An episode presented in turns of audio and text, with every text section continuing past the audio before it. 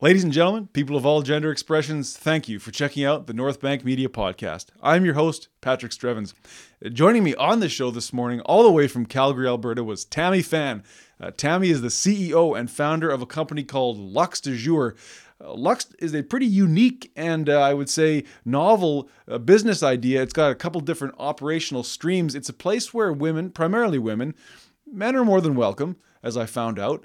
I might get myself an, a nice fanny pack, but it's a place where people can go to buy, sell, consign, rent, and even have serviced uh, their luxury designer handbags. So, you know, these are those those handbags, those purses that you see made by those top top tier fashion brands, and those. Uh, you know those those goods, those commodities themselves, most of them, many of them, actually appreciate in value due to their scarcity.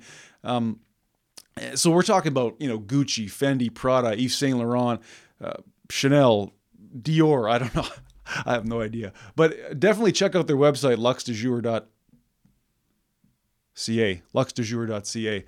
But you know, beyond that, uh, Tammy's story I think is is is just so incredible because you know here you have somebody who, by her own admission, high school dropout, um, raised by immigrant parents where the expectations were, were different and life was in some ways tough and it was made tough on her uh, but it hardened her i would say and it, it be, made her such a, a, driven motivated person to, to now build this business uh, into something bigger than her so you know, I think that's probably where this show is going now as we kind of get into season two here.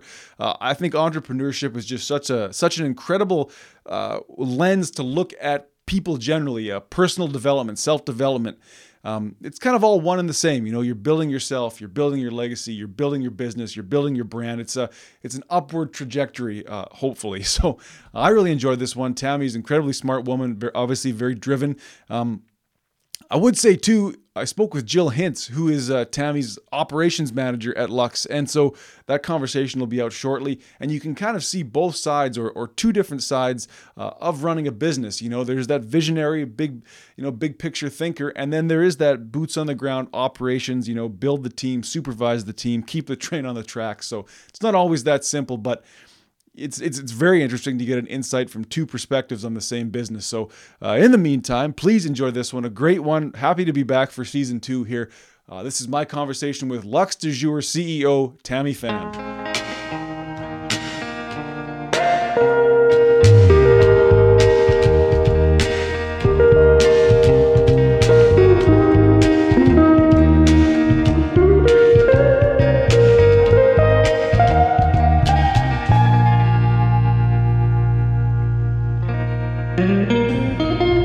Tammy Phan, uh, thank you very much for coming on the North Bank Media Podcast. It's great to see you this morning.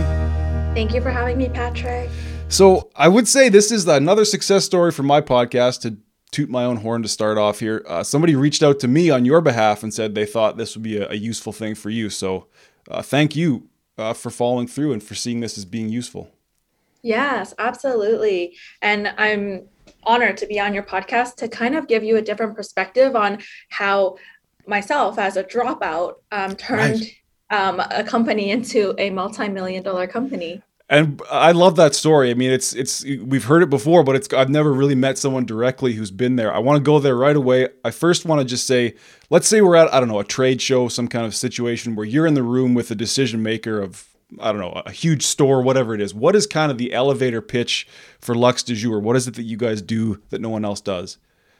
Yeah. So the elevator pitch for me would be we think Amazon and Airbnb of designer handbags. We are an all in one destination where you can shop, sell, rent, or restore designer handbags. So anyone who has a designer handbags is going to want to know us and use one of our services because there's not a service or a product that we may not be able to provide hmm. to that demographic. Beautiful, and that's that's the way. In some ways, the economy is going towards this. You well, we don't. We, it's less ownership, right, and more yeah, about minimalism. Minimalism, sure, and obviously Airbnb, Uber, all those things are taking off. So do you you see that as is that kind of your long term trajectory is to provide that in a in a new way? Yeah, so we we really see the impact that consumers are having on the environment, and I okay. believe that more more years go by and everyone is becoming more environment, environmentally conscious and um, really taking a look at their consumption and maybe their impact on the carbon footprint or whatever it might be, right? Mm-hmm. So we think that playing this huge circular this movement in circular fashion and circular luxury um, would really reduce a lot of that impact mm-hmm. and we're not the most sustainable because of course our designer handbags are still leather right. right but to still keep up that passion and those the hobbies that people have but mm-hmm. play a very sustainable um, way in that and that's what um, our mission is that's awesome and i don't worry about that leather thing because I eat beef daily. I think it's. I mean, I have no problems. Yeah, but with, more and more people are becoming vegan, I, right? Well, more and more people are eating bugs. Yeah. You know. Yeah. Which, have you have you ever eaten bugs? No, and I I, I prefer not to. No, that's fair. Once I was in Mexico and a guy offered me a, a handful of chili lime flavored crickets. How was it? Pretty bad. Pretty bad. Yeah, pretty uh, yeah Let's stick to beef. Let's just Let's stick to beef here. Stick to no. beef, leather purses, and, and steaks. Yeah. I'm into that. What what was kind of what was this? Uh, was that the original goal when you founded Luxe du Jour, or did that was that something you evolved into this this no, different model? It wasn't. It didn't even come to my mind that I would even t- be able to turn this into a business. Mm-hmm. This started off is because um, myself and my friends, we started collecting designer handbags. This was one of our interests that we started at a very young age. We started collecting designer handbags and we eventually needed to sell them. And. By the time we were 21, we had probably a collection with me and my best friend of over 40 designer handbags, which is like a little mini boutique boutique if you ask us. So sure. we were like, let's let's find a place that we could sell this. At first we would try eBay and we would try Kijiji, but I'm sure if you've been on those platforms trying to sell something, you know how that could be a nightmare. Mm-hmm. And especially imagine trying to sell a $5,000 designer Chanel handbag on eBay. It was a lot of scammers, right. uh, dispute payments, or fraudulent, you know, just sure. a whole mess that wasn't really a great platform to sell a designer handbag. Same with Kijiji. Kijiji, you would always be worried about meeting up with someone. Yeah. Would I get robbed? Would I get fake cash? Right. Would um, you know, they there was a lot of flawed to even try to sell a designer hmm. handbag on those platforms. So we tried looking out for our local consignments, and it came to our surprise that these consignments were taking 40% of the fee for selling a, any item. Wow. And imagine losing 40% on a $5,000 pristine Chanel handbag. So we thought to ourselves, you know what? At this point, social media was uh, really booming. And mm-hmm. that was when uh, Instagram started. Um, you know, on the rise. So we created just an Instagram account with me and my best friend. And we just started listing our bags on that platform. And that's how we got in. And at six years ago, you would have never bought anything off Instagram. But if you look at the platform where it is today, right.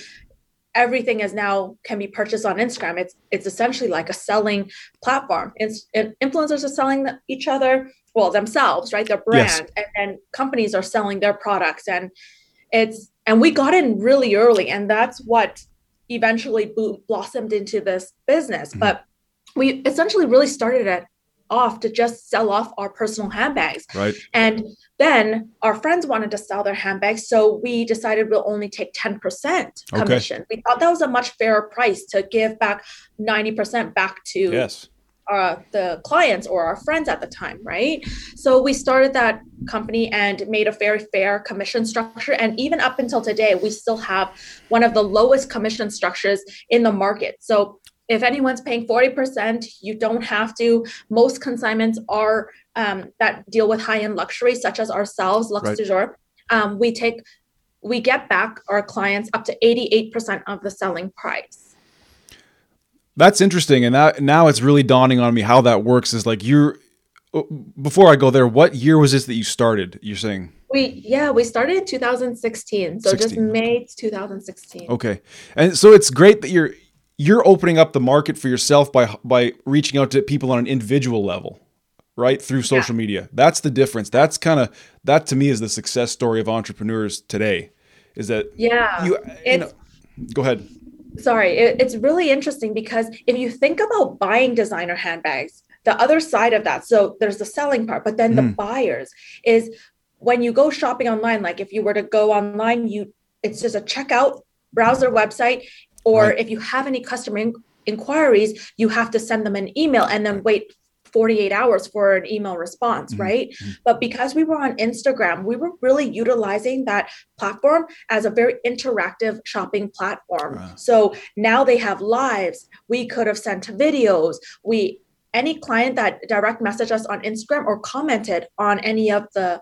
items that were available for sale, you would get a response almost instantly. Right. And it was building that interactive platform, which was so different from Hmm.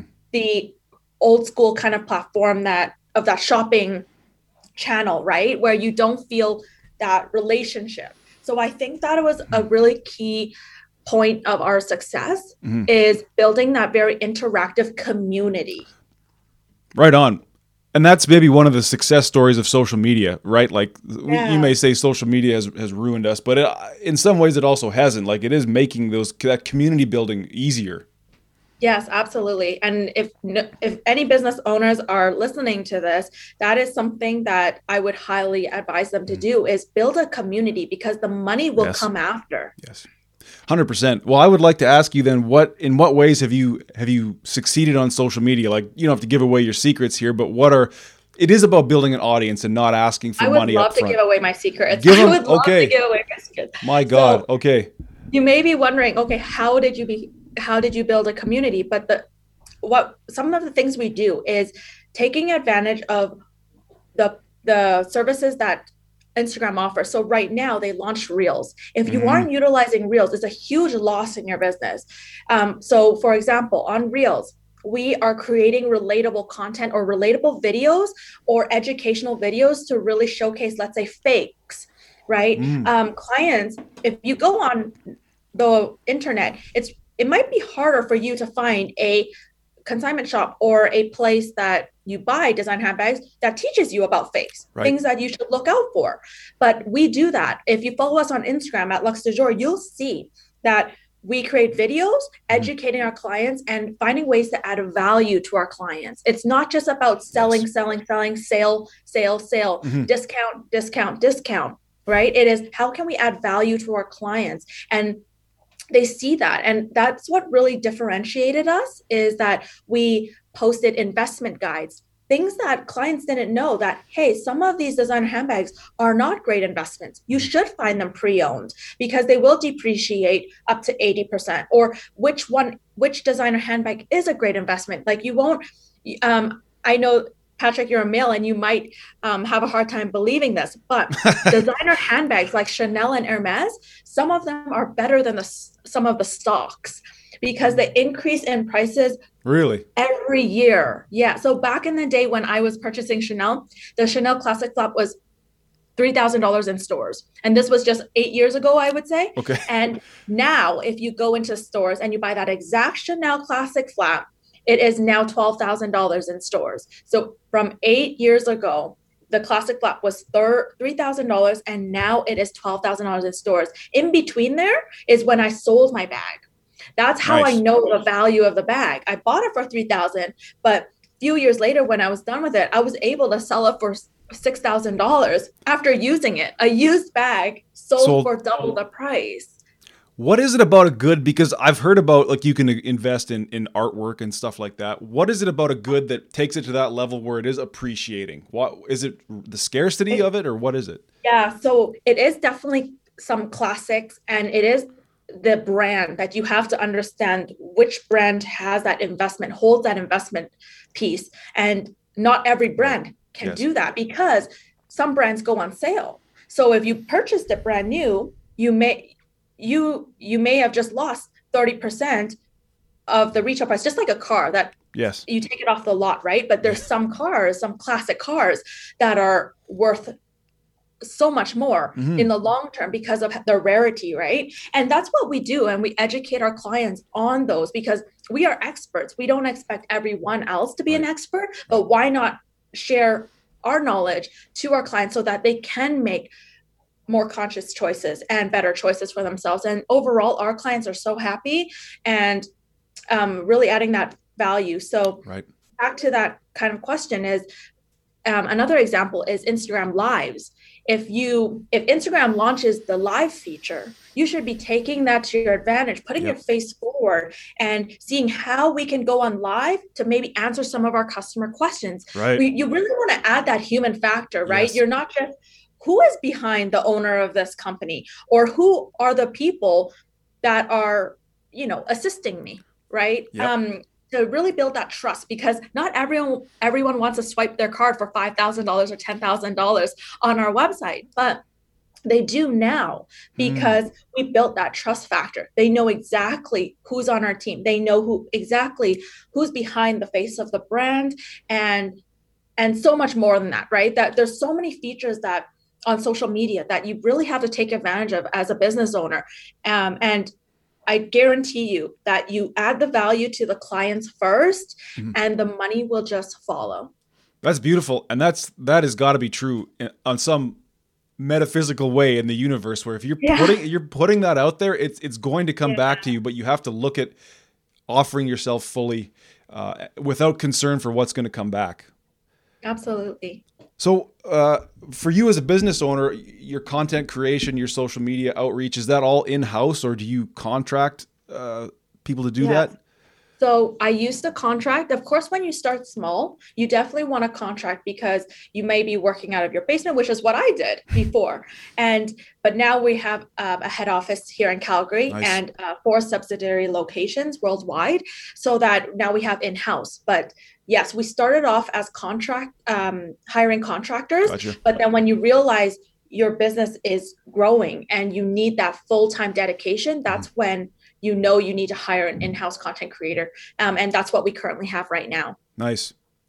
Does she do good work? Oh, amazing. If you follow our Instagram, you let us know. Be the judge of that. Okay, and there you go. We really listen to our clients. So we always often ask for feedback. So whenever we see comments, and if they were to say, we don't like this content, or hi, I would like to make a suggestion about your content, mm-hmm. they you'd be surprised that we actually take that into very serious consideration and we and we nice. we adapt and we change. We listen to our our clients. Beautiful. So my my professional background is in video production, so I have done some marketing work and some social media content. You know, you just you I've been in the situations where you just you feel like you're just making this sort of crappy content that you don't know how it serves the client. What do you as a business owner what do you need from that content that you're creating? Like what what is it what does it have to do for it to to bring the value back to you? Yeah, so we of course look for engagement and we also look for uh, engagement and is it aesthetic? Because our business is going to be very different from your business right, right, patrick? So our business is catered mainly to our demographic is mainly 95% women. And sure. we we kind of know what women like. They like pretty things. They like beauty. They like things that are very aesthetically pleasing or eye-catching and things like that. So we make sure our content is beautiful and we make sure our content is very um, e- easy on the eyes. And then we do want to make sure that we look at the the our demographics perspective. Would they like it right? Mm-hmm. and and because we are our we are technically our own demographic. Right. That we know what our clients would like. So that's really important to understand who your demographic is mm-hmm. and maybe get that point of view from someone that would be in the demographic and say hey would you resonate with this kind of content? And really finding out yeah if it if it does go on that route. But of course if it doesn't and you know that your your engagement like no one co- no one's commenting on it no one's relating to it no one's liking it. Right. that's when you really have to reanalyze what content you're pushing out. Right right. You, you use engagement as kind of the baseline for if you're making a an impact. Exactly. Do, so what what then i guess making that step to bringing an in-house content creator is good because then their their hands are on the business full time, right? That was part of the problem with contractors is you pay them for their time. So was there a, was there like, well, we can't afford to have this person in there doing analysis of our company and then creating content. We just want the content. So is that that to me is the success story is bring someone in who's a part of the business. Yes. Pumping out the content. Yeah, and something that it didn't work out well with having a contract a contractor is that the communication um, is never going to be when you need something right away. Right. Remember, you're not most like like most likely not going to be a priority because they're working with other companies. Yes. They also have other deadlines to to reach for other companies. So they're they're not 100% dedicated to just you. Right. And maybe you'll find that star contractor. But that's kind of the problems we had and that we were facing it, and that's why we chose to go the full full-time in-house content creator. Right on. And so when you say that it's social media posts, is it like photography, videography, all that Yeah. stuff? Yeah. Yes, and uh, also running ads as well. Ah. Running ads um, and creating any content that we may need. And, and when you know your your business is online Mhm. and on social media, you will need constant content all the time across Right. so many platforms right we we recommend you don't just stick to one instagram because what happened patrick was our instagram that had 60,000 followers was disabled Right. for 4 weeks and instagram has been doing that I, I don't know if you know anyone else that's been experiencing that Yeah. but your instagram disabled and you and then all your clients think that oh my god you just ran off with their money you just scammed them You're where gone. did this company go Right. and that was a huge turn in our business that we Hmm. realized thank goodness we had all these other social media platforms we were able to get our word out there and Mhm. we had an email list we had uh, Nice. tiktok we had a website we had um, youtube we had all these other social media platforms that we were able to voice any issues that you may have because if you put all your eggs in one basket you know that that could definitely harm your business so that's what happened to us our instagram was disabled for three weeks we were happily to get it back instagram said it was a mistake which was ridiculous because you know that gave all our clients a huge scare um, Well, yeah. because they were really engaged with us what is up with that? Because it wasn't a mistake, was it? it well they said it was Wow. so they they disabled it and Mhm. we saw the screenshot that it says your instagram was disabled. Please fill out this form to complete an appeal if you feel like this was a mistake. And they said that we were um, violating their guidelines and we appealed for it. And we received a email back from instagram after three weeks Mhm. that we apologize. We have made a mistake. We have restored your account. You will be able to log in again Right. yeah so i don't know if we violated any guidelines we don't believe we did Mhm. but instagram said it was a mistake which was great we hope that they don't do that again because i don't know what kind of yeah. algorithm they are implementing in Mhm. there that they might have thought maybe we were bot accounts because we someone is always messaging and replying to DMs. Someone is always posting content. Someone is also on live, and someone it, it could come off as we're bots because we have a full team on all our social media accounts Hmm. working. Right. So it doesn't seem like how can a human be on five different um, five, Sure. five different things in the whole app, right? Right. So I'm not sure if that that might have triggered it, but that's Maybe. something definitely to watch out for. Now, is there any risk in your mind, like you're using, like we've seen in the past? Well, maybe you don't give a shit about the stuff I pay attention to, which is possible. But we've seen like big names get kicked off these platforms and they lose. Right? Uh, there's an That author. huge Okay, so tell me, do you think about building like some kind of proprietary platform where you're in control? Yes. Yeah. So Patrick, you're gonna love this because we actually have been working on an app, Okay. and our app is set to launch m- mid this year. It took us a whole year for this app to. It was so expensive, but I think it's worth the investment when you get to the point where we we're not building this app just because we want to say we have an app, but sure. we bridged a gap between some some things which i'm so excited to share when the app is finally launched Sure. but all i can say is yes we have taken that into consideration when our instagram was disabled and we immediately transitioned and that's something important that i think business owners should know is all constantly transitioning Mhm. if you ever feel comfortable in your in your company then you that's a danger zone Yes. you should never just feel comfortable yeah and in you should life, right? yeah, hmm The growth comes when you keep pushing that comfort. I agree. I agree. So the app, obviously, the app is still in development, and we'll you, you'll you'll talk more about that when the time comes. Is that what you're saying? Exactly. Okay. Um, what then? Well, okay, let's go there then. Because was this something entrepreneurship? Was this something that always was in your blood that appealed to you, or do you sort of it sounds like it maybe you stumbled into it in a no, way. I stumbled into it. And, you know, coming from an Asian family and an Mm. immigrant family, is that I was definitely supposed to be an engineer, lawyer, doctor, some high paid Mm, uh, salary up up in the corporate world, Sure. right? But um, because all my cousins are actually pharmacists, doctors, surgeons, Right. engineers, really, really um, high degrees, and I was actually the black sheep of the family. you know, I was the disgrace of the family, the Ooh. one that everyone told I I was a dropout, and that's why. So I never got got to post secondary. In fact, I didn't even graduate high school. So there was no way I thought I would ever own a business at that time. I was working at the bank though, okay. and and I just kind of moved up the ladder um, within the bank.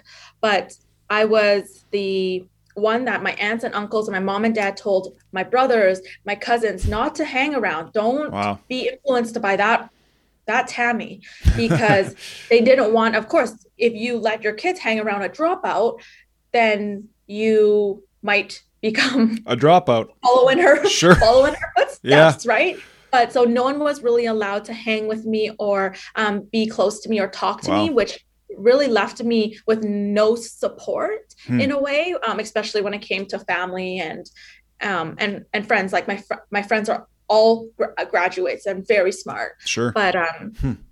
um yeah so there was no way i thought this was going to be the road until there was a transition in my life where when i was working at the bank i wanted um, vacation time and in order to get vacation time i had to the rules were i have to notify them three months in advance Right. and i couldn't have july and august because the moms have that time of course. off. So you, because I wasn't a mom at the time, I can't reserve those summer holidays, which was, come on, my friends wanted to go on vacation on the Well, summer. yeah, we all want to go. No, yeah, but I couldn't because there was moms that have children Mm, that needed those times off, and of course, working in the bank uh, banking industry, everyone has to be like not everyone can take time off on in the summer. So sure. that was a huge transition for me was finding out that my my life was restricted almost right i really wanted that freedom Yes. and don't get me wrong do i think i have freedom right now no 16 hour days is not freedom but it is something i enjoy doing Ah. and it's still something i can still take on to vacation if i wanted to and still enjoy doing because it's when you love what you do it's not we don't look at it as work Mm-hmm. You said something very interesting though. You don't feel free even though you're running the show. I breathe, live, like I I sleep, think like you're when you're a business owner, I don't think your business is ever off your mind. So you are Right. constantly thinking. You have nightmares about your business. You have dreams about your business. Good. You your mind is never turned off. Mhm. So I don't. I can't say I'm I'm free, right? Because I think my my I'm I'm tied to my business Mhm. for life, pretty much. And it's it's almost like a sickness. You you A can't sickness. get rid of it. You can't get rid of it. Okay. In the middle of the night, I'll wake up at three in the morning and I'm like, oh my God, that is a brilliant idea. I have this idea. And then I'll go input it in my notes. And then you can't get back to sleep sometimes because you are so excited now about that idea and that you Right. have to constantly keep thinking about it.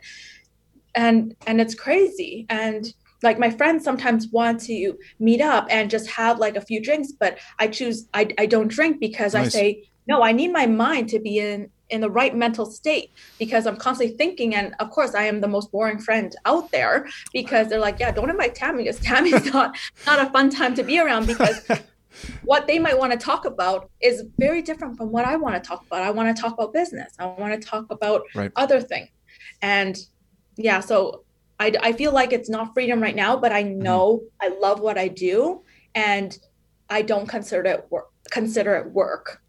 That's interesting. That's the first time I've really heard that, and I appreciate the honesty where it's like, yeah, you know, we're not free here as entrepreneurs, No. truly, but you might say that your friends and uh, not to your friends generally, I don't know them, but it's like, are they free? Certainly not. Are, are you more free, at least? Yeah, so I think I'm setting up freedom in the long run, Yeah. right? Because my cousins now I talk to them and I'm so glad like my my family is close with close to me again and mm-hmm. my um, cousins can talk to me again and hang out with me because now now I I guess in their eyes I've made it right? You've made it. And I'm not I'm not this deadbeat on the uh, deadbeat dropout right? But um oh sorry I lost my train of thought now. That's okay. what, what were we asking? I don't know I what just was- said I was asking you if you're more free and you were talking about the long term. Yeah my co- right sorry my cousins don't necessarily love their jobs so i've right. now that i talk to them i find out that they they're working sometimes 12 hours because they're stressed about what they're uh, about things they bring home from work right but they don't essentially like it right. so right. It's, it's pick your stress which stress would you rather have i guess right yeah. but then there are some jobs that um, yeah because high paid high paid jobs they don't necessarily come with a work life balance I, I would say Agreed. right? Like a doctor. I mean, yes, you make six figures, but my cousin's a doctor and she says otherwise. She says she does not feel free at all. Right. And and she's got especially right now, she's got the weight of of society and the world and all these eyes on her. It's like I mean, you yeah. signed up to be a doctor, but also you know, yeah. you also yeah. you your, so your I, life. I pick pick which pick, pitch which stress you want. pick In which, life, there's always going to be stress. Well, exactly. I think it's just a matter of which stress do you want. Now, I guess I should ask: Is the plan someday to sell your business and and move on, or is this a long term play for no, you? No, um, I know that every, every, entrepreneur has some sort of exit to sell right. and cash out huge. Um, because I love what I do so much, it, and I see a huge I see a further down vision that I want to go IPO. That would be oh, okay. our exit if nice. we ever brought in investors, um, which we currently don't have investors because we are um, a very healthy cash flowing company. Nice. But we are excited to, we know that in order to fuel growth, you will eventually need big money to back you. Right. And I, and I'm aware of that. So I know that eventually we will have investors coming in and our, our strategy would not to sell, but our strategy would be to go IPO. Interesting. That's neat. I talked to another entrepreneur in Calgary a few days ago, and that was that was his thing. He's like, "This is a long term thing," which I think must say that this is where you want to be, whatever it takes mm-hmm. to get there or stay there. This you're doing what you love. Yes, absolutely. Cool. I wanted to talk to you. I'm just screaming here. Sorry. I wanted to ask you about like this. I've had some immigrants, people who are from immigrant backgrounds on the show, and they told me a similar story where there is this uh, there is this pressure from the family to to yeah. attain a certain societal and, yes. and financial that was obviously something you felt would you like to say a little bit about your experience with that and, and how that maybe yeah. shaped you and you know not everyone has a this kind of personality which is kind of messed up because the more people don't believe in me the more motivated i become nice. and i know that could tear down a lot of people and really ruin someone mentally hmm. but i really felt like so my family uh, my dad escaped the vietnam war so mm. when i hear his stories of his struggles and why i had to go to school and be successful because he did not escape the vietnam war mm-hmm. for nothing right and when i hear his heartbreaking story i knew i could not fail him right. but i was also in a circumstance where we were a poor family we hmm. had not enough money so i wasn't it wasn't my choice to just be like yes i drop out because this is my choice i i had to drop out due to the circumstance to make money so mm. i hmm. had to drop out to work to to have money to okay. provide for myself because you know, my family was poor. We didn't have anything. So um, the when I hear those stories, it's when I hear just any story that my family had to go through to make sure we became successful. Mm-hmm. They they didn't believe in me, but I knew that I had to prove them wrong. You know, and that might be the petty in me too, right? that um, sure. you don't believe in me, then I will make sure you're wrong about that, and I will I will come through. But that is, yeah, I, I don't want to get into the whole Vietnam War story. No, but, that's that's good. Um, yeah, but you know, that is at the end of the day, that was that was the reason why I kind of uh, pulled through, I think. Um, and I mm-hmm. also believe if you have haters as well, that also pushes you as a motivation. But I right. know that not everyone has has that same mentality. I know that sometimes no support and haters could really stop someone from doing something and really tear them down Right. so it really depends on everyone's character or personality For sure. Mhm. So do you feel like you were were born with that character then? I also want to ask maybe is in some weird way was your parents saying that we're you're never going to make it, we're not proud of you? Was that Yes. their way of pushing Yes. you? yes Well, that's kind of So weird. when- yeah, it was so weird. It was when I didn't graduate school, these are the things I would hear from my parents like, oh my God, um, look at you. Um, you're not going to, you know, like do anything with your life. Mhm. Um, look at your cousins. XYZ is now a doctor, is going to be an engineer. They're going to be making six figures. And um, and then what are you gonna do? Um, you you go you just have to marry rich then or you know what I mean? Like it Yeah. was it Yeah. was the it was things that would mentally tear you down. But I really took that as like, yes, it hurt, right? Mhm. And it hurt, but it motivated me to be like, I have to make I have to make money, then I have to make more money. Right. I have to yeah, I have to prove my parents wrong. And because they said all these things that would always compared me to my cousins or other people. Sometimes, heck, they would compare, compare me to celebrities on magazines and, and say, Why are you not like this? Why you can't be making millions of dollars like this? Look, the celebrity bought a house for her mom. How come you can't buy, you know, Hmm. things like it was really it was not a great childhood, I would say, but Okay. I, I feel like a lot of Asian Asian families, that's just kind of how they you're built. Like I, I never heard an I love you from my family. Okay. Right. I never heard you don't hear that kind of praise. You don't hear, oh, good job, you got a B. Um, I think you could do better next time. It was always if I got a B in school, why didn't you get A plus? Mhm. Right? Um, who's why are you not top student in the class? Why are you next time you better get a B? This B is failed Right. essentially, right? It was never good enough for them, Hmm. right? Yeah. So it was a very interesting childhood to grow up. But I know a lot of Asians, if you have Asians listening to this, I know they can relate because that's the reason why our cousins have succeeded because they were also traumed with these kind of words. And sure. and yeah. That's it's fascinating to me because being from the West, being like my Canadian goes back in my family many, many generations, and it's just it's not like that. There's this it's just not like that. I mean, my dad has told me before, it's like not that he's not proud of me, but that my dad always pushed me, but in, in other ways, I guess I'd say. Was yeah. there I, oh, sorry. Go, I was gonna say, was there a moment when like your parents settled down and we're just like we're, we are proud of you, or we are, we do see what you've built here? Because look what it Oh. look where it pushed Yeah. you to. now now they're retired and i'm and i'm Ah. and i'm glad i could retire them you know but um so now they're of course proud but um at a certain stage when i was building th- this this business that i didn't know was going to turn into a business but i i, I was just hustling right? Right. it was just a, a side thing Sure. but um, they just gave up on me eventually. Wow. They just kind of um, disconnected themselves. Like we weren't as close um, because they would just, anytime you would talk to them, they would just have something negative to say in a way. Fuck. And yeah, and that's just generations down. That's how their moms kind of raised them. That's that. I don't know why it's like Well, that. You know, like I don't know. Asian culture. Do you have a sense of why? Because to me, it's totally foreign. But you can imagine it's like your dad escaped the Vietnam War and came here to give you a better life, and you did what? You're not gonna finish Yeah, school. You're not going to school. Yeah. So, but there's more yeah, to it than that, I think.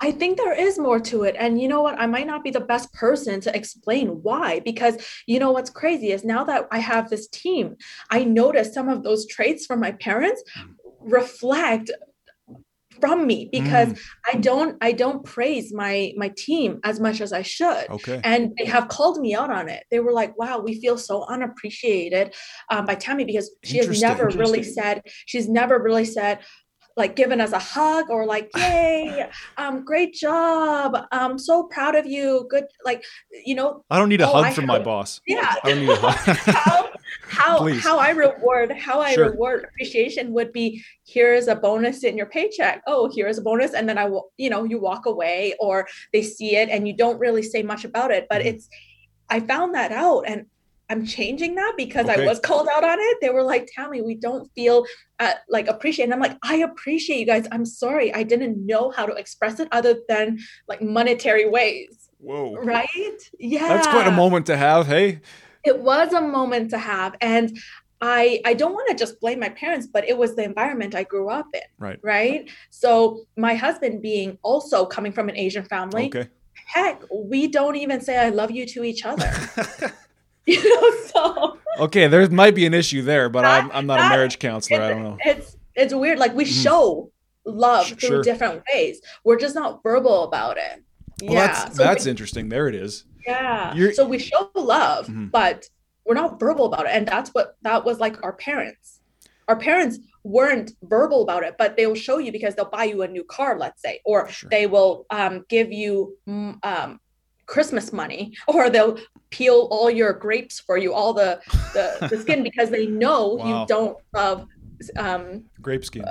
skin, grape skin. yeah, but they'll do that, and that's their way of showing they love you. But they'll never say it. You'll never hear them even say sorry. That's really interesting. So to me, this podcast is like I'm trying to build connections between people plainly, like because we're in a disconnected time, you might say. We're being forced to disagree with each other for no real reason. And now you're familiar with the five love languages, I imagine. Yes, I'm- I love that book. I read that. I had to teach it to my husband because he needed some. We both needed help in that love expression. Well, okay, so but maybe that's part of the problem is that we're all speaking a different language in some ways to people, and then your your team had to finally just come to you and say, not in a love language, but in a real language, we need this from you. Yes, yes, they did. And I read that book too late. I read Oh. that, you know, recently. So that was that was an eye opener for me. So that's why that's why I love talking to entrepreneurs and consider myself an entrepreneur too. Like I'm I do freelance work. Like I have no boss. I have a million clients that are all like Yeah. bosses, but Yeah, because entrepreneurship and business ownership is also self-development. It's the same thing in some ways, right? Like you your you your business won't succeed if you're not succeeding in other aspects of your life. absolutely. And that kind of actually reminds me of something new I just did. Um, so as a CEO, of course, I have never been taught to be a CEO. Right. And what I did was I hired a business development coach and a leadership coach, and I jo- I try to look for these CEO groups to because Oh, okay. you know if you know that you might be the problem that's lacking skills. Mhm. It's your job to, of course, try to solve those problems, of course, and right. because now a team relies on you for their for their pay they're dependent on you right i Yep. i i did not want to fail them and i knew that in order to not fail them i need to be the best version of myself Hmm. so um, i did hire a leadership coach to teach me more because i Cool. knew i was really lacking there i've never managed anyone in my life i was working from home for the last almost five years hmm and then to completely transition into leading a team Mhm. and four different locations that is hard so i i, I joined the ceo groups Right. i i joined um, i got business development business analyst and a um, leadership coach okay. to really help me guide you through and that was Hmm. they are not cheap just so you know patrick they Okay. charge Good to know. over $200 an hour so when you talk to them or call them Talk you better just talk really fast yeah there you go. and um but they were they were not cheap but they were the best investment i have ever made in me Wow. um a, made in myself and that's something that i would say to also business owners as well. That's interesting too because you sort I didn't say you failed upward, but you sort of stumbled upwards and kind of uh, adjusted and looked for what you needed as you went. Yeah. Don't wait until you are until it's too late. failing. Yeah and when you hit rock bottom because at that point it's much more harder to recoup and recover from that. Interesting. Yeah, that's that's fascinating. At what point I have this saying and it could be wrong, but like it's at certain upper levels of business, all it is is communication and talking and, and sort of allocating resources, right? Like, yes i agree you know, so that is 90% of it Right. At what point did you get there and felt like uh, in your industry it's I mean in the construction industry they say you're off the tools, right? Like you're not you're not building the house anymore. You're telling these guys to go build the house essentially or you're coordinating that. what point did you sort of make that shift into like the the upper end of things?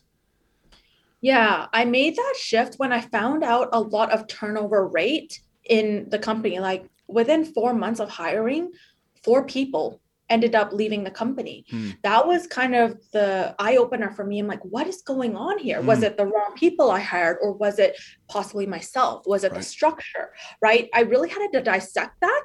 And that was a, a key, a key moment that you really have to find. And no one wants to think they're the problem but sometimes you are the problem. Oh yes. and you the sooner you come to terms with who the problem is and if it is you, that's when you should be fixing it. I felt like I I knew I was the problem a little bit too late. Okay. Because I was in denial. I thought mm. there's no mm. way. I was running the business perfectly fine on my own.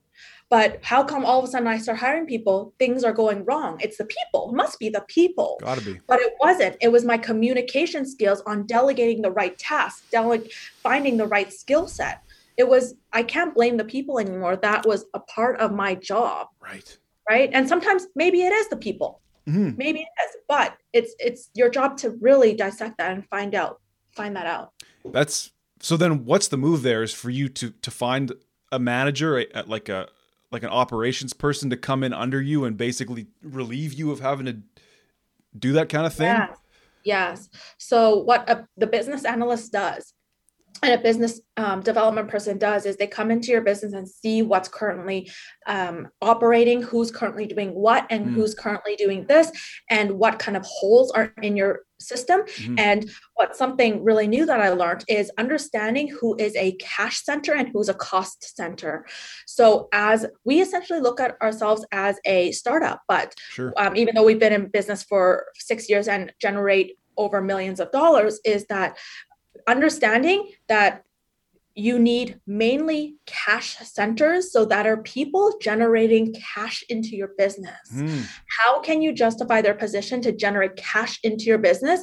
And then who is just a cost center? So, a cost center, they just cost the company money because you got to pay them. And what are they doing? Are they just, you know, um, janitorial service for it or who like is it worth the value gotcha. of your cost center right? Or sometimes you have a manager that just kind of um, make sure people are doing their thing but maybe at a certain stage you don't necessarily need a manager because the manager doesn't really actually bring in any cash for the business. They're just right. making sure hey those people are supposed to be doing what they're doing. Right. But you got to ask yourself do you really need a manager at this stage that right. cost is because managers cost higher salaries. Right. And right.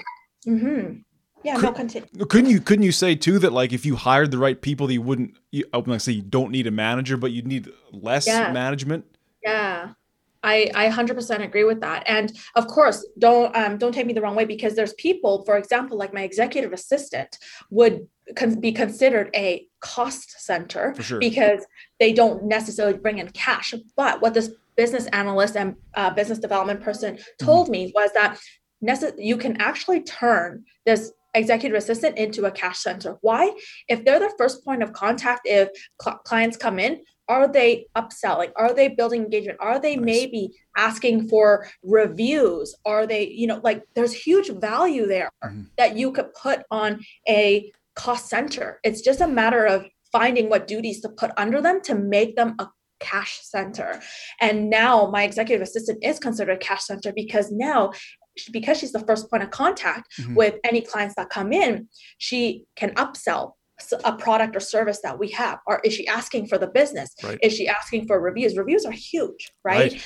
and um and just um, following up with clients to see hey was everything great for you or you know things like that like there's huge value in that so some cost centers are just huge value that will help another cash center because I'm considered to be a cash center, but because my executive assistant helps me, that that's justified. yeah. It is. Damn, I just learned a lot in 60 seconds there. That's cool. Wow. Uh, I guess I did want to just sort of dig in again. It was like when you made that shift to being less hands-on, less people management, was there someone that was it was it that open a role for a management type for an operations type is there someone Who is that person for you, I guess? Yes, that's my chief operating officer. So you definitely need a right hand person Right. in a business, especially if you are going to be less in the office because I'm out meeting or networking or doing the more strat- strategic side, Right. right?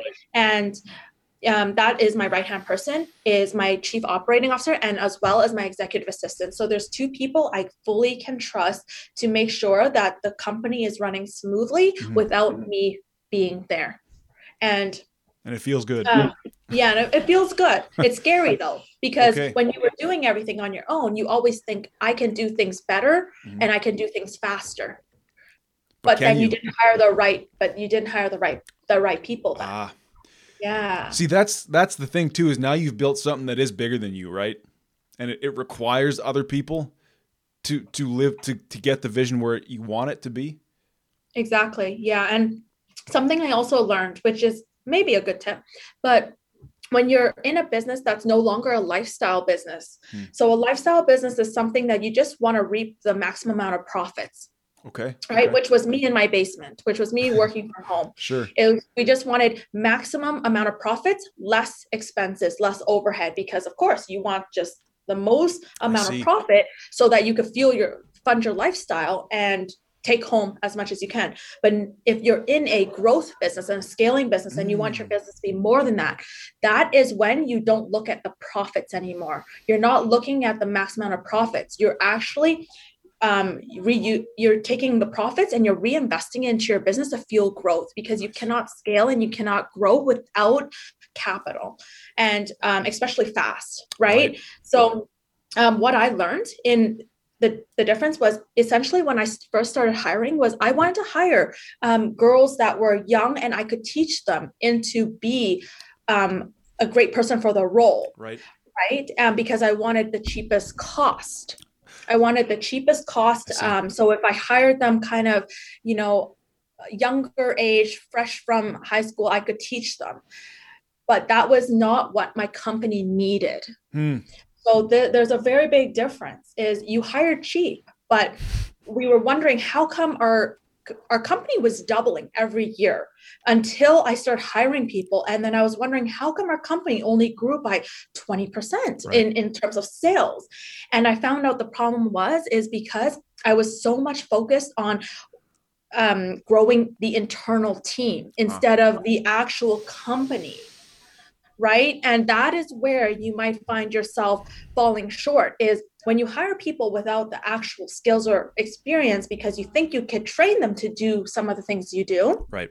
is you're going to spend a lot of time you, you know fo- uh, training and growing the team instead of being able to grow the company. So what i learned from that is that i my company needed people with skills and that's why you have to pay higher dollar. That's why we did uh, we're paying um, some people $200 an hour for their skills Right. but they are going to be but those skills are what's going to help you grow your company and you can't look at it at oh no i'm making less profit i'm failing at this business Right. it's no i'm adding so much more value into my business that it's going to withstand longevity and it's going to grow bigger faster But uh, now that must be a hard move for an entrepreneur, right? To admit that okay, I'm this business is not just me funding my lifestyle anymore. This is now me projecting into the future. yeah That's a scary. and you have yes and you have to make that decision because some people would rather have a lifestyle business Mhm. for five ten years for the rest of their life because Right. they don't want that stress and that's okay there's nothing wrong with having a lifestyle business Sure. heck if i could turn back in time i may may not have maybe stayed in my business but sometimes i think about it when all this other stress comes to me Right. and how many people now depend on me for to make sure this company does not go bankrupt right does not go under right. right? So a lifestyle business is great. There's nothing wrong with that, but then you need to see if you really do want to grow your business and take it to Mhm. the next level. And really understanding which business would you rather choose and want because you really can't change a scaling business back to a lifestyle business. Right. That'd be a failure. That would be a failure. Yeah, but do you you kind of see the problem there? So once Oh, yeah. you choose That's scaling business. If you say, nope, you know what? I don't want this 500 inventory to come in anymore. I don't want all these customers to know me because I'm going back in my basement and working by myself. Um, you, you, your company essentially is going under. Yeah, it's going because it truly. can't. You already worked so hard to you advertise that to get to here 500,000 inventories coming in, and now you're saying no, I don't want it anymore. Yeah, that doesn't You know, look you good. can't do that. No, that doesn't look good. Literally So- going under from from you're in a high rise office building to going back into your Yeah. basement. Exactly. Not good. But anytime at a lifestyle business, you can choose to go um, and scale your business, Sure. right? With the right strategy. With the right strategy. But you got to it's a leap of faith, right? You got to believe that It it's it's this or nothing. It is. It really is. How many people uh, in your company? So uh, we have 14 in total. 10 Okay. work at our Calgary head office, and then um, at we have um, someone at our subsidiary locations handling those. Those locations are not um, huge; they are just smaller subsidiary locations. So if clients want to sell in those locations, they were they're able to drop off, pick up, and things like that. Gotcha. So, what is kind of the number one sort of stream of, of revenue for your business? Is it the commission or is it that you're actually doing some of those sales yourself?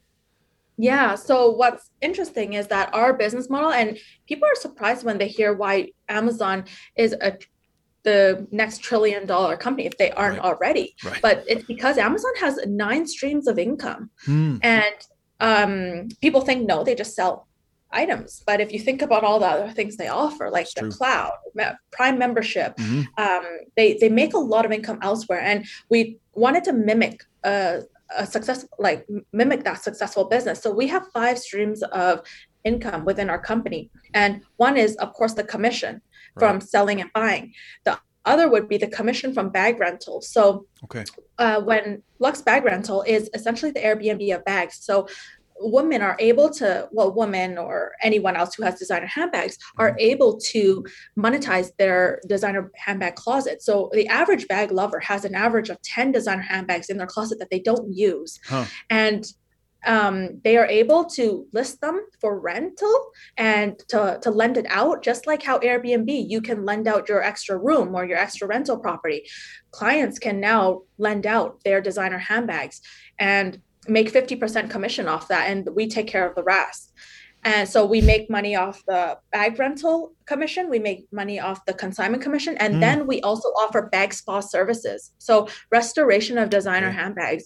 Um, it's a huge, a huge um, niche. Uh, Well, it's a it's a very niche, but it's a Sure. huge market Still. because every a lot of people have designer handbags that need to get touched up, and you're not taking these designer five thousand dollars Chanel bags to the shoe store to get The old guy in the mall. Yeah. Yeah, no.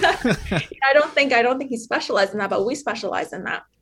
So Luxe Bag Spa charges per service, and they sell the actual cleaning and care products Mhm. for to um, keep your bag clean, or uh, you know you can do things Sure. from home to really extend the longevity of a bag. So we make two sources of incomes from Bag Spa, which is the services and selling the bag care products, and then we also on our app, which hasn't launched yet, will we will have a membership fee, an annual membership fee. Um, so that's another um, source. Yeah, you love memberships. I don't know. You're giving me that look. That's the way the world's going, man. It's all Yeah, subscription. is. Yeah. it's how do we make our clients loyal to us Yes. and and keep um, of course our clients um, with us Mhm. and this membership is going to be very beneficial to our clients but um, and then our fifth um, source of revenue is of course selling um, handbag accessories so Oh, yeah. these are things like that repurpose your bag or extend the longevity of your bag so they're not necessarily bag care products that clean or um, uh, you know, re- remove color transfer off your bags. But these are things that could turn your wa- wallet into a purse, which is very interesting. You, Okay. should, you should definitely check it out. It's on our website, but Yeah. um, but um, for it's it's affordable. But you can turn Sure. your wallet into a bag so that? There's so it's really interesting because we came up with this interesting design, but it's an insert felt um, Okay. that will fit into a generic wallet with um, two hooks at the side of it, and it will have a very nice gold or silver chain. Okay, I got So you. you would insert that into your wallet in the slot there, Sure. and it turns your wallet into a purse so that you could use your purse for other things. So you don't have to necessarily buy a whole new bag. You could repurpose. And so it's products like these, like our innovative team comes up with products that are not trending. We don't want to be part of fast fashion. We don't even want to be somewhat correlated to sure. fast fashion, but we want to have items that are um, long term investments. How could they repurpose your bag or how can they extend the longevity of a bag so that we don't have to, you know, we can reduce somehow the amount of brand new bags that are being pushed out and and purchased, right? Because everything we do in at Luxe du Jour is recycle, reuse, and reduce or repurpose now. Repurpose. Right? That's yeah. incredible. Good for you. Honestly, I I I'm just my mind is spinning because you it seemed like you've really sort of thoroughly gone through what a business needs to be successful as far as multiple not just multiple streams of revenue but multiple offerings of value to the market. Thank you. Yeah, thank you. And I know Patrick, you're this doesn't interest you in a way because they're all well, designer handbags. No, but, but when it, you have a it does it interests me on a on a big picture level though. Yeah. Uh, what about luxury men's fanny packs? I might get into the fanny pack. Yeah, so we have very limited men um, stuff just because our, most of our demographic is women, and we only take a certain amount of designer brands only because we have we are experts in mm. authentication. That's a key point that we need to point out. Sure, um, is that these designer handbags, where are you buying them? Do they specialize in authentication? Right. If they sell every brand, how are they experts in every brand? Right? That's why we only take a selective amount of brands that mm. we know we can back up with our 100% lifetime guarantee of authenticity because we're not an expert in everything, but sure. we are an expert in certain brands and we take a lot of high end brands. Can you can you state what those brands are? Chanel, I know yes. is one. Yeah, so Hermes, Chanel, Louis Vuitton, Gucci, Valentino, Saint Laurent, Chloe, Celine, Givenchy, um, Fendi, Dior, mm um, those are like some of the very popular brands that you will find um, that we sell and we'll only take in. Mm-hmm. Um, there's like there's also Cartier, there's Rolex, there's Van Cleef and Arpels, um, and and there, there we have a list of uh, the brands that we do accept on our sure. um, on our website, but those are the main main big brands that we definitely take. Gotcha. All stuff that I own plenty of, so I, that's all familiar to me. For sure. do you do you foresee a world where you're maybe expanding out of the bags and like you said Rolex, but like could you do this with watches? Like guys are doing this with their supercars, right? Like yeah. can rent the Lamborghini from a person. Do you see yeah, so, an expansion in that way? Um, I do if I have the right investor, right? I I feel like I, we currently have so much on our plate and sometimes you feel like you have imposter syndrome. I don't know if you have that, Big Patrick. Time. I'm having it right now, honestly. yeah, sometimes, you know, um, you get that and you're like, no, little old me right. can't, can't you, you can't even fathom going like you you feel like you already have so much on your plate. You're like, can I even get that done?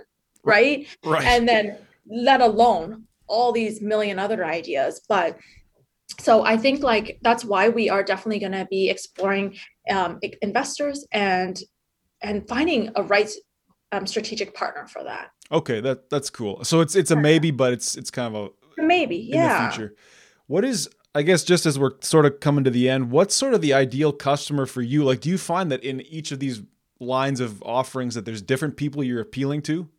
Yes. So that that is that is where we have kind of a larger demographic because bag rental people who rent bags from us they range from 18 year olds to 45 year old right, right. But the people who are lending out their bags are not anyone um, necessarily under 25 because mm. I guess they don't really have an established wardrobe or closet of sure. many bags that they're okay with lending out, right? Um, and then Luxe du Jour, where you sell and um, um, buy bags, that demographic ranges definitely from like 18 to 55, but m- a lot of women, right? Mm-hmm. And um, so the demographic is huge. And um, and then the bag spa is definitely the same similar to Luxe du Jour, where the demographic is 18 to 55. 18 year olds have damaged bags because, you know, they're they're maybe out 18. going wild places. yeah, you know? yeah. And then there is um the the lady with um, the 55 year old lady with a very old vintage bag that needs restoration for her nice. vintage handbag, right? So there, it, it varies. They're very different demographics in a way, but mm-hmm. kind of all all the same. No, that's I I'm just uh, it's really interesting to talk to you about all this because it's a great it's a success story for you personally, but also in a way to use modern the modern technology and all that whatever to hit different parts of the market. And i mean that has to look good on the on the books i would think. Yeah no it is. It's been a wild ride. Uh, sounds like it. So if not me personally but if i'm listening and i'd like to get more information on on you guys what's the kind of the best first point of contact yeah, so you can find us on Instagram, which we're very active in. Mm-hmm. You can follow us at Luxe du Jour, um, Luxe Bag Spa, Luxe Bag Rental. Um, Luxe du Jour owns them all. Mm-hmm. And then they can also find us on our website at www.luxedujour.ca um, and luxebagrental.ca and luxebagspa.ca. It just depends what you need from us. Renting, right. lending, buying, or restoring. There you yeah. go. They rent them, they lend them, they restore them, they I don't know. Everything. Everything. You have a designer handbag, you want to come talk to us and we'll find you something. There it is. There it is. There's many avenues. Tammy, you're a boss. Thank you so much for your time. Thanks, this was Patrick. This was huge. All right. Have a good day. You too. Bye. Thank you for listening to the North Bank Media Podcast. Please subscribe on your platform of choice and give us a five star review. Be sure to follow us on Instagram at North Bank Media Podcast for highlights from past conversations and to be notified of upcoming episodes.